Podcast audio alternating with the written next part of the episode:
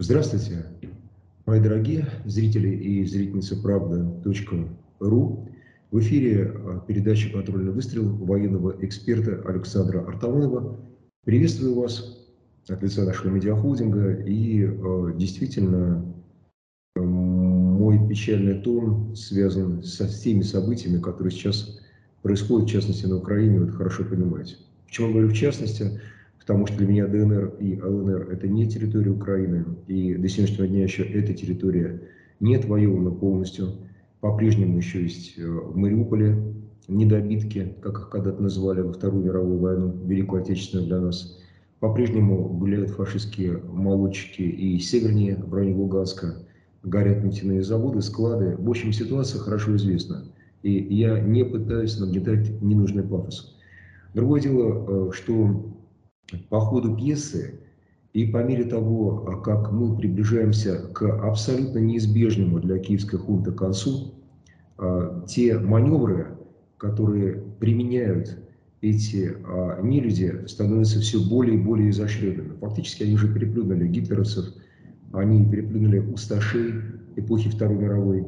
И на сегодня, наверное, в истории человечества мало кто способен сравняться подлости и низости с теми людьми, которые устроили провокацию с точкой У ракетой, а, раскрывшей свою кассетную боевую часть над скоплением а, гражданских лиц и, в частности, детей в Краматорске 8 числа, 8 апреля. Собственно, я думаю, что это событие хорошо уже известно всем, наверное, вызвало такую бурю, такой всплеск эмоций, что а, не надо тут размениваться на, ну скажем так, выдачу каких бы то ни было ярлыков, потому что все это так понятно. Давайте просто пробежимся по некоторым фактам и посмотрим, что конкретно имело место быть и в чем аргументация тех, кто выступает против нас. Это я про западных защитников преступников, не про преступников как таковых, потому что преступника нет морали, естественно, это зверь.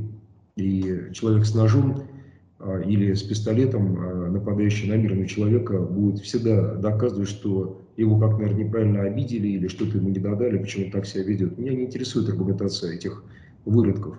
Меня интересует, почему Запад занимается э, всем этим страшным адом. Я даже не знаю, как, как, как слово сказать. Получается, оксюмарон.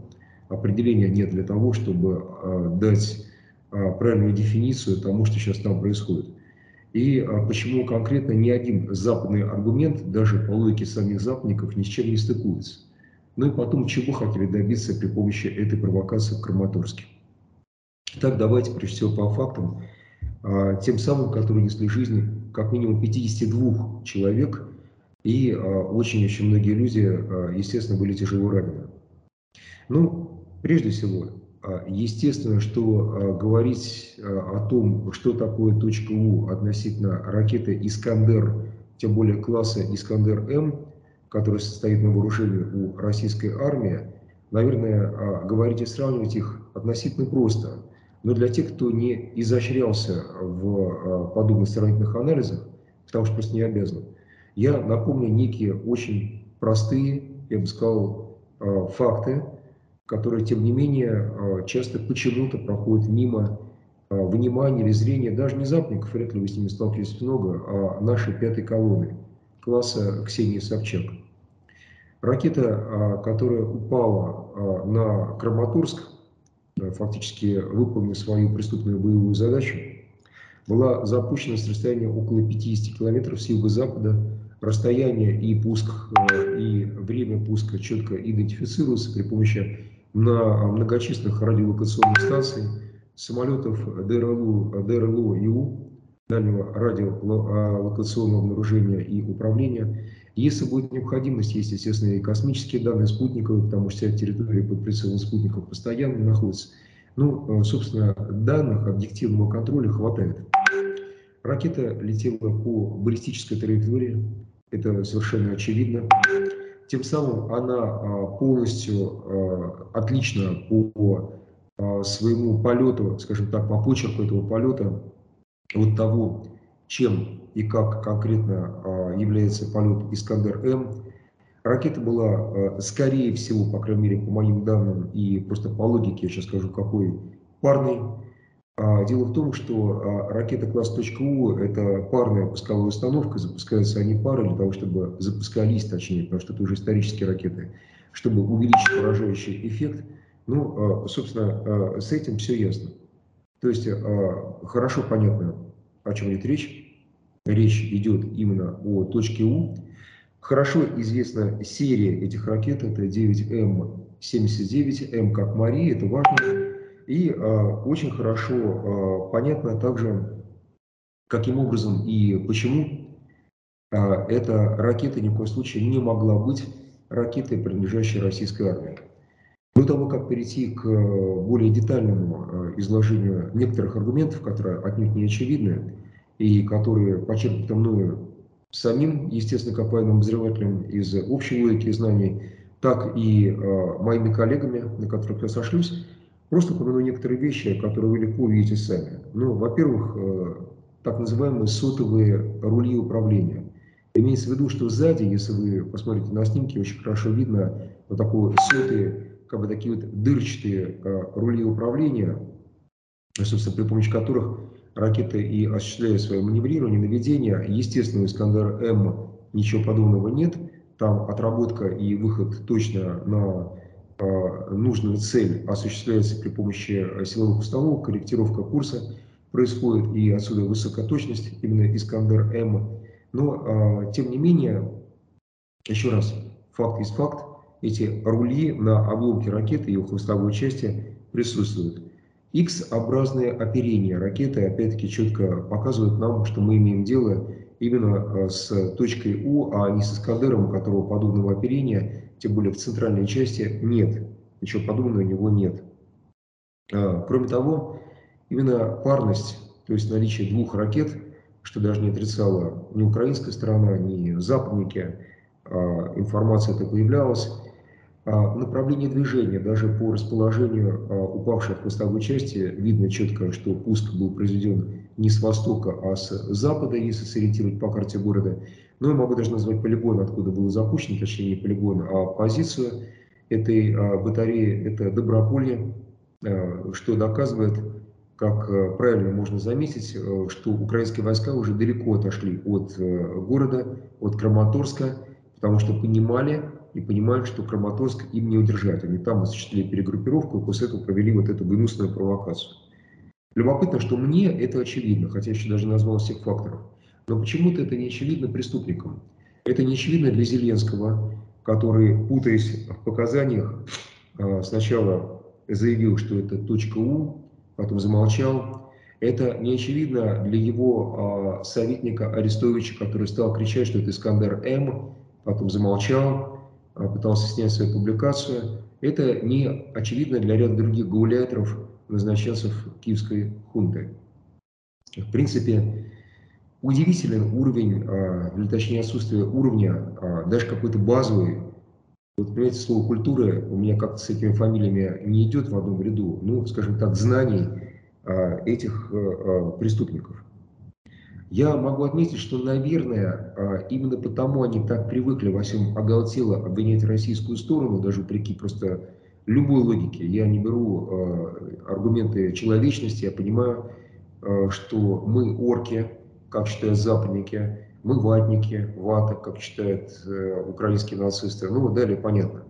Но аргументы то, что Краматорск не является стратегическим объектом, что там не сортировочная станция, что там а, физически нечего поражать, что предварительно в месте, где раскрылась кассетная часть, а, боевой части ракеты, а, были специально собраны люди, они были собраны якобы для эвакуации, все это теперь очевидно.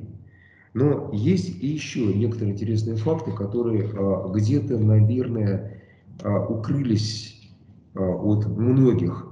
Их очень хорошо проанализировали обозреватели из Русдозора, rusdozor.ru. Я к ним присоединяюсь, у меня тоже были наблюдения по этому поводу, но они это сделали более детально. Отмечу, что в Донбассе .у использовалось около 45 раз. Ну, по моему подсчету, 45-46 приблизительно на тех же цифрах сходится и Русдозор со мной. То есть, в принципе, она использовалась, эта ракета, помимо Донбасса, и Луганска, неудачно, слава богу, еще и по Таганрогу, сбивали их в районе Харькова, сбивали их много-много раз. То есть, понимаете сами, что Таганрог – это уже Россия. И наблюдая, какие она причинила страшные бедствия, эта ракета, ясно, что угрожало Таганрогу. Но, тем не менее, давайте перейдем к неким действительно любопытным фактам, не широко известным. Дело в том, что западники упорно пытались не фотографировать маркировку ракеты. То есть помимо того, что она, она относится к типу 9М79, кстати, дефис 1, то есть модификация, она в том числе относится к той же самой серии, уже маркировка самого изделия, что и ракеты, упавшие на Донецк и Луганск до этого. Смотрите, ее личная маркировка, а, индивидуальный, скажем, скажем так, идентификационный номер, это буква Ш, литера Ш, а, как Шура, далее 91579. Ракеты, которые падали на ДНР и ЛНР, имеют схожие маркировки. 915622, 915565 и а, так далее. А, очень любопытно, что западники эту маркировку упорно не снимали. А, и первыми фактически, а, ну, скажем так, а, продали этот секрет, если так можно выразиться, итальянцы. Ну вот. А, любопытно, что и в и в Мелитополе падали ракеты а, там той же самой серии, фактически произведенные, ну я не знаю, тот же самый день или накануне. Но вот смотрите сами. В Бердянске ракеты 6915611 и в Мелитополе а, конкретно 17 марта 6915516.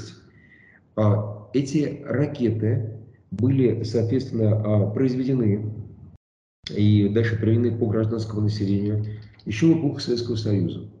Это совершенно очевидно. К сожалению, а, возвращаясь а, теперь к общеизвестным фактам, а, ну, помимо того, что мы сейчас фактически денонсировали с вами то, что никакого отношения к России эта ракета не имеет, я могу только еще добавить одну вещь. Ракета .У вообще-то стала разрабатываться в 1968 году. В конце 70-х, второй половине 80-х состояла на вооружении у советской армии. Снята с вооружения российской армии давным-давно, фактически с начала нулевых нигде не применяется, даже в полигонных условиях не используется, потому что заменена на а, своего потомка это ракета класса «Искандер», существующая а, в двух вариантах, как минимум «Искандер-Э», «Искандер-М». Относится к одноступенчатой твердотопливной ракете, я про точку «У», и, соответственно, да, действительно не, может нести весьма крупный боезаряд, до 400 килограмм, и в тротиловом эквиваленте фугасно-осколочной части даже Э, боеголовку, ядерную боеголовку. Вот это факты. И эти э, факты тем более страшны, что сейчас мир увидел то, по чем жил Донбасс. Ибо на Донбассе подобные ракеты применялись, как я сказал, уже около 50 раз. Поэтому, собственно, а, киевская фашистская хунта и утратила уже всякое чувство реальности. Ну и что, что саданули по населению в Краматорске. Дескать, не страшно.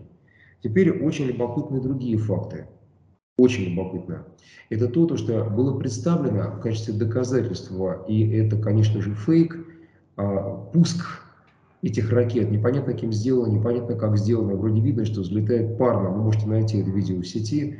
А, две ракеты, ракеты не видно, они уже сняты на большой высоте. Но опять а, там не соответствует ничто. Разгон маршевых двигателей, потому что он должен продолжаться 36-40 секунд приблизительно у ракеты класс .У там, да, идут две парных ракеты, но гораздо короче активные, так сказать, участок траектории. И а, плюс к этому наблюдается в воздухе а, траектория, мало того, идет по восходящей, не по баллистической, а наблюдается активное маневрирование. То есть где-то и как-то и кто-то заснял работу системы, скорее всего, Панцирь СМ. По моему анализу, коллеги некоторые считают, что БУК, я думаю, что Панцирь СМ – это противоракетная оборона, то есть э, установка зенитная, зенитный комплекс противоракетной обороны. Э, и, э, собственно, никакого отношения, естественно, к пуску тяжелой ракеты, летящей по баллистической траектории, это не имеет. Вот таковы факты. И их опровергнуть очень-очень тяжело, если вообще возможно. И по этому поводу, наверное, ни преступник Арестович, ни преступник Зеленский не пытаются их опровергать. Они вообще ничего не опровергают они не используют никакого аргумента. Но а, в силу того, что а, я даже не стал верить а, своей логике, я еще решил сообразоваться с мнением своего товарища, специалиста в области ракетных вооружений. Это Юрий Кнутов. Юрий Кнутов, полковник конкретно ракетных войск, директор музея РВСН в Москве, как я говорил, мой старший товарищ. Ну, он примерно то же самое говорит, что говорю я. Смотрите, ракета, выпущенная комплексом «Искандер», пишет Юрий уже от себя, не летит по баллистической траектории, как а, .У. Она вводится непосредственно во время полета и происходит стопроцентное попадание в цель. То есть Юрий а, конкретно хотел а, показать и доказать не по обломкам, а по факту, по траектории, что все-таки речь идет не об Искандере. Это точно. Ну, мне очевидно, что это точка У. Для всего мира теперь тоже это очевидно. А я в завершение хотел бы спросить ну, риторически самого себя и дать, естественно, ответ, спросить э, в том числе и вас, у кого есть аргументы и мысли, а зачем? То есть для чего это? Не вот этот э, дурацкий украинский вопрос, а нас-то за что? А вот именно зачем это? Я скажу зачем. На мой взгляд, на мой взгляд, а, украинская хунта, киевская хунта уже поняла, что а, а, левобережная Украина для нее потеряна. И что там на 100% везде будут российские войска.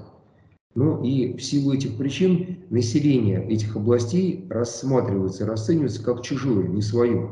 Возможно, таковым мы считали с самого начала. Поэтому вы давили танками, стреляли по нему, а в том числе вели беспорядочный огонь, как свидетельствуют жители, адресно свидетельствуют, с паспортными данными, показывая лица, в отличие от тех фейков, которые производит украинская сторона. А, так вот, свидетельствует о беспорядочном огне, причем даже при открытых люках, то есть танкисты не смущались, били по домам, по хатам, и разъезжая между домов. А, вот, и на недоуменные вопросы жителей «за что?» они отвечали «а за то». Так вот, левобережная Украина для них потерянное место. А в силу этого, а, ну, население это все равно достанется, как, наверное, рассуждают преступники, россиянам, и поэтому жалеть его нечего. Чем больше убьем, тем меньше россиян будет. И действительно есть призывы убивать наших граждан, поэтому даже наши будущие а, союзники, а, люди, которые, возможно, изберут совсем другой путь, чем киевская хунта, расцениваются уже как враги. То есть даже люди сами знают, что они враги, они, может, еще и одурачены во многом пропагандой киевской, но их уже расценивают как врагов, и по этому поводу а, их смерть или их жизнь уже не важны. На них можно биологическое оружие испытывать, их можно убивать, им можно раздавать автоматы, чтобы они пали в качестве а, заслона первыми на пути продвижения профессиональных войск. То есть все с этим ясно.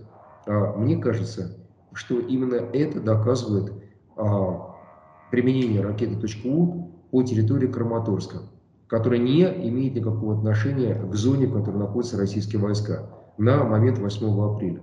То есть это действительно военные преступления, оно таковым уже названо и Сергеем Лавровым, и другими э, высшими политиками Российской Федерации.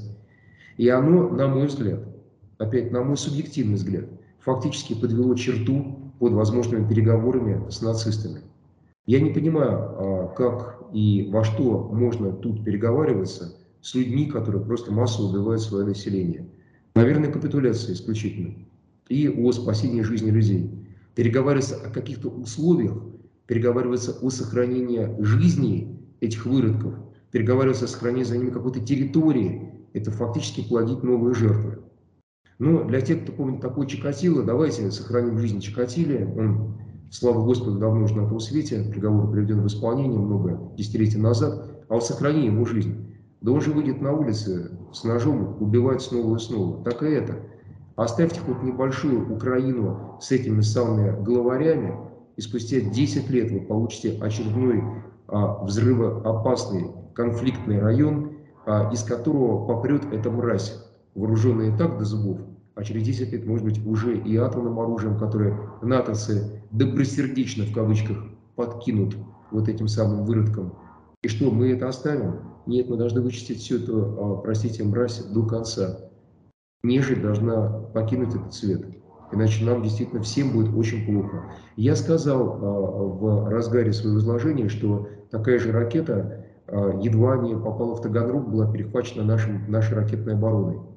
Ведь она могла полететь на Москву, и с ядерной боеголовкой в том числе. А что, чем-то Таганрог, э, простите, хуже, чем Москва? Ну, а другие наши города Юга России? А Крым? тоже российские города. Я поэтому считаю, что теперь, вот именно после Краматорска, уже не должно быть никаких сомнений, что нам предстоит вести тяжелую большую работу по зачистке всей территории некондиционно, безапелляционно, без всякого права на любые условия сдачи со стороны этих выродков. И еще раз, дорогие мои, давайте брать пример с Израиля. Израиль осудил и э, уничтожил Эйхмана, одного из провозвестников концлагерей, э, спустя много лет после войны. Но поймите, аморально оставлять жить э, эту пакость на земле опасно и аморально. И нельзя с ней договариваться. Ни в каком виде. Я никого не убеждаю. Я просто сейчас высказываю то, что думаю, а, фактически безэмоционально, после того, как попытался проанализировать некоторые факты. Я даже не позволяю себе до конца делать выводы, потому что на самом деле, конечно, за спиной у этих главарей маячат истинные кукловоды, которые, собственно, и уничтожают украинский народ как часть единого российского этноса. Я специально говорю российского. Есть русские, есть украинцы, есть белорусы. Все вместе это а, простите, российский этнос из трех частей состоящий. Вот и все. Поэтому они уничтожают совершенно специально. И с ними тоже это придется как-то разбираться. То есть надо с ними тоже каким-то образом устанавливать модус вивенди, то есть способ жизни. И об этом я сейчас даже говорить не хочу. Потому что если начну говорить, то, простите, уже не закончу очень долго. Вот какие мысли а, проходят в голову тогда, когда смотришь на площадь Краматорский. И, кстати, даже город был выбран далеко не случайно. Напомню, когда произошла трагедия в Буче, неизвестная для нас, непонятного генезиса, в смысле, что там было неясно, но предварительно Байден почему-то сказал слово «Буча». И, нате вам, ровно через три дня возникла вот эта фейковая информация и трупы в Буче. Краматорск – очень удобное название для э, западного уха, потому что созвучно слову «крематорий». А мало того, на французском языке Глагол «краме» – это буквально «сжигать заживо», «коптить». Поэтому Краматорск читается как фактически название с западным, понятным всем латинским народам, испанцам, итальянцам, румынам, французам, а, португальцам корнем. Вроде как город в огне, закопченный, так сказать, такой погибший в огне город. То есть они выбирают, когда ставят свои кровавые пьесы со смыслом, с толком, с расстановкой, и это тоже нельзя простить, потому что, получается, нас расстреливают в полигонных условиях. Я думаю, что мы вычистим Украину. Но ведь вопрос в том, что тем самым мы не справимся со злом. А вот как справляться со злом, давайте вместе подумаем. Здоровья всем вам. Спасибо тем, кто дослушал до конца. В эфире был военный обозреватель Александр Артамонов. Передача «Контрольный выстрел», медиахолдинг «Правда.ру». Следите за новостями, оставайтесь с нами. До новых встреч.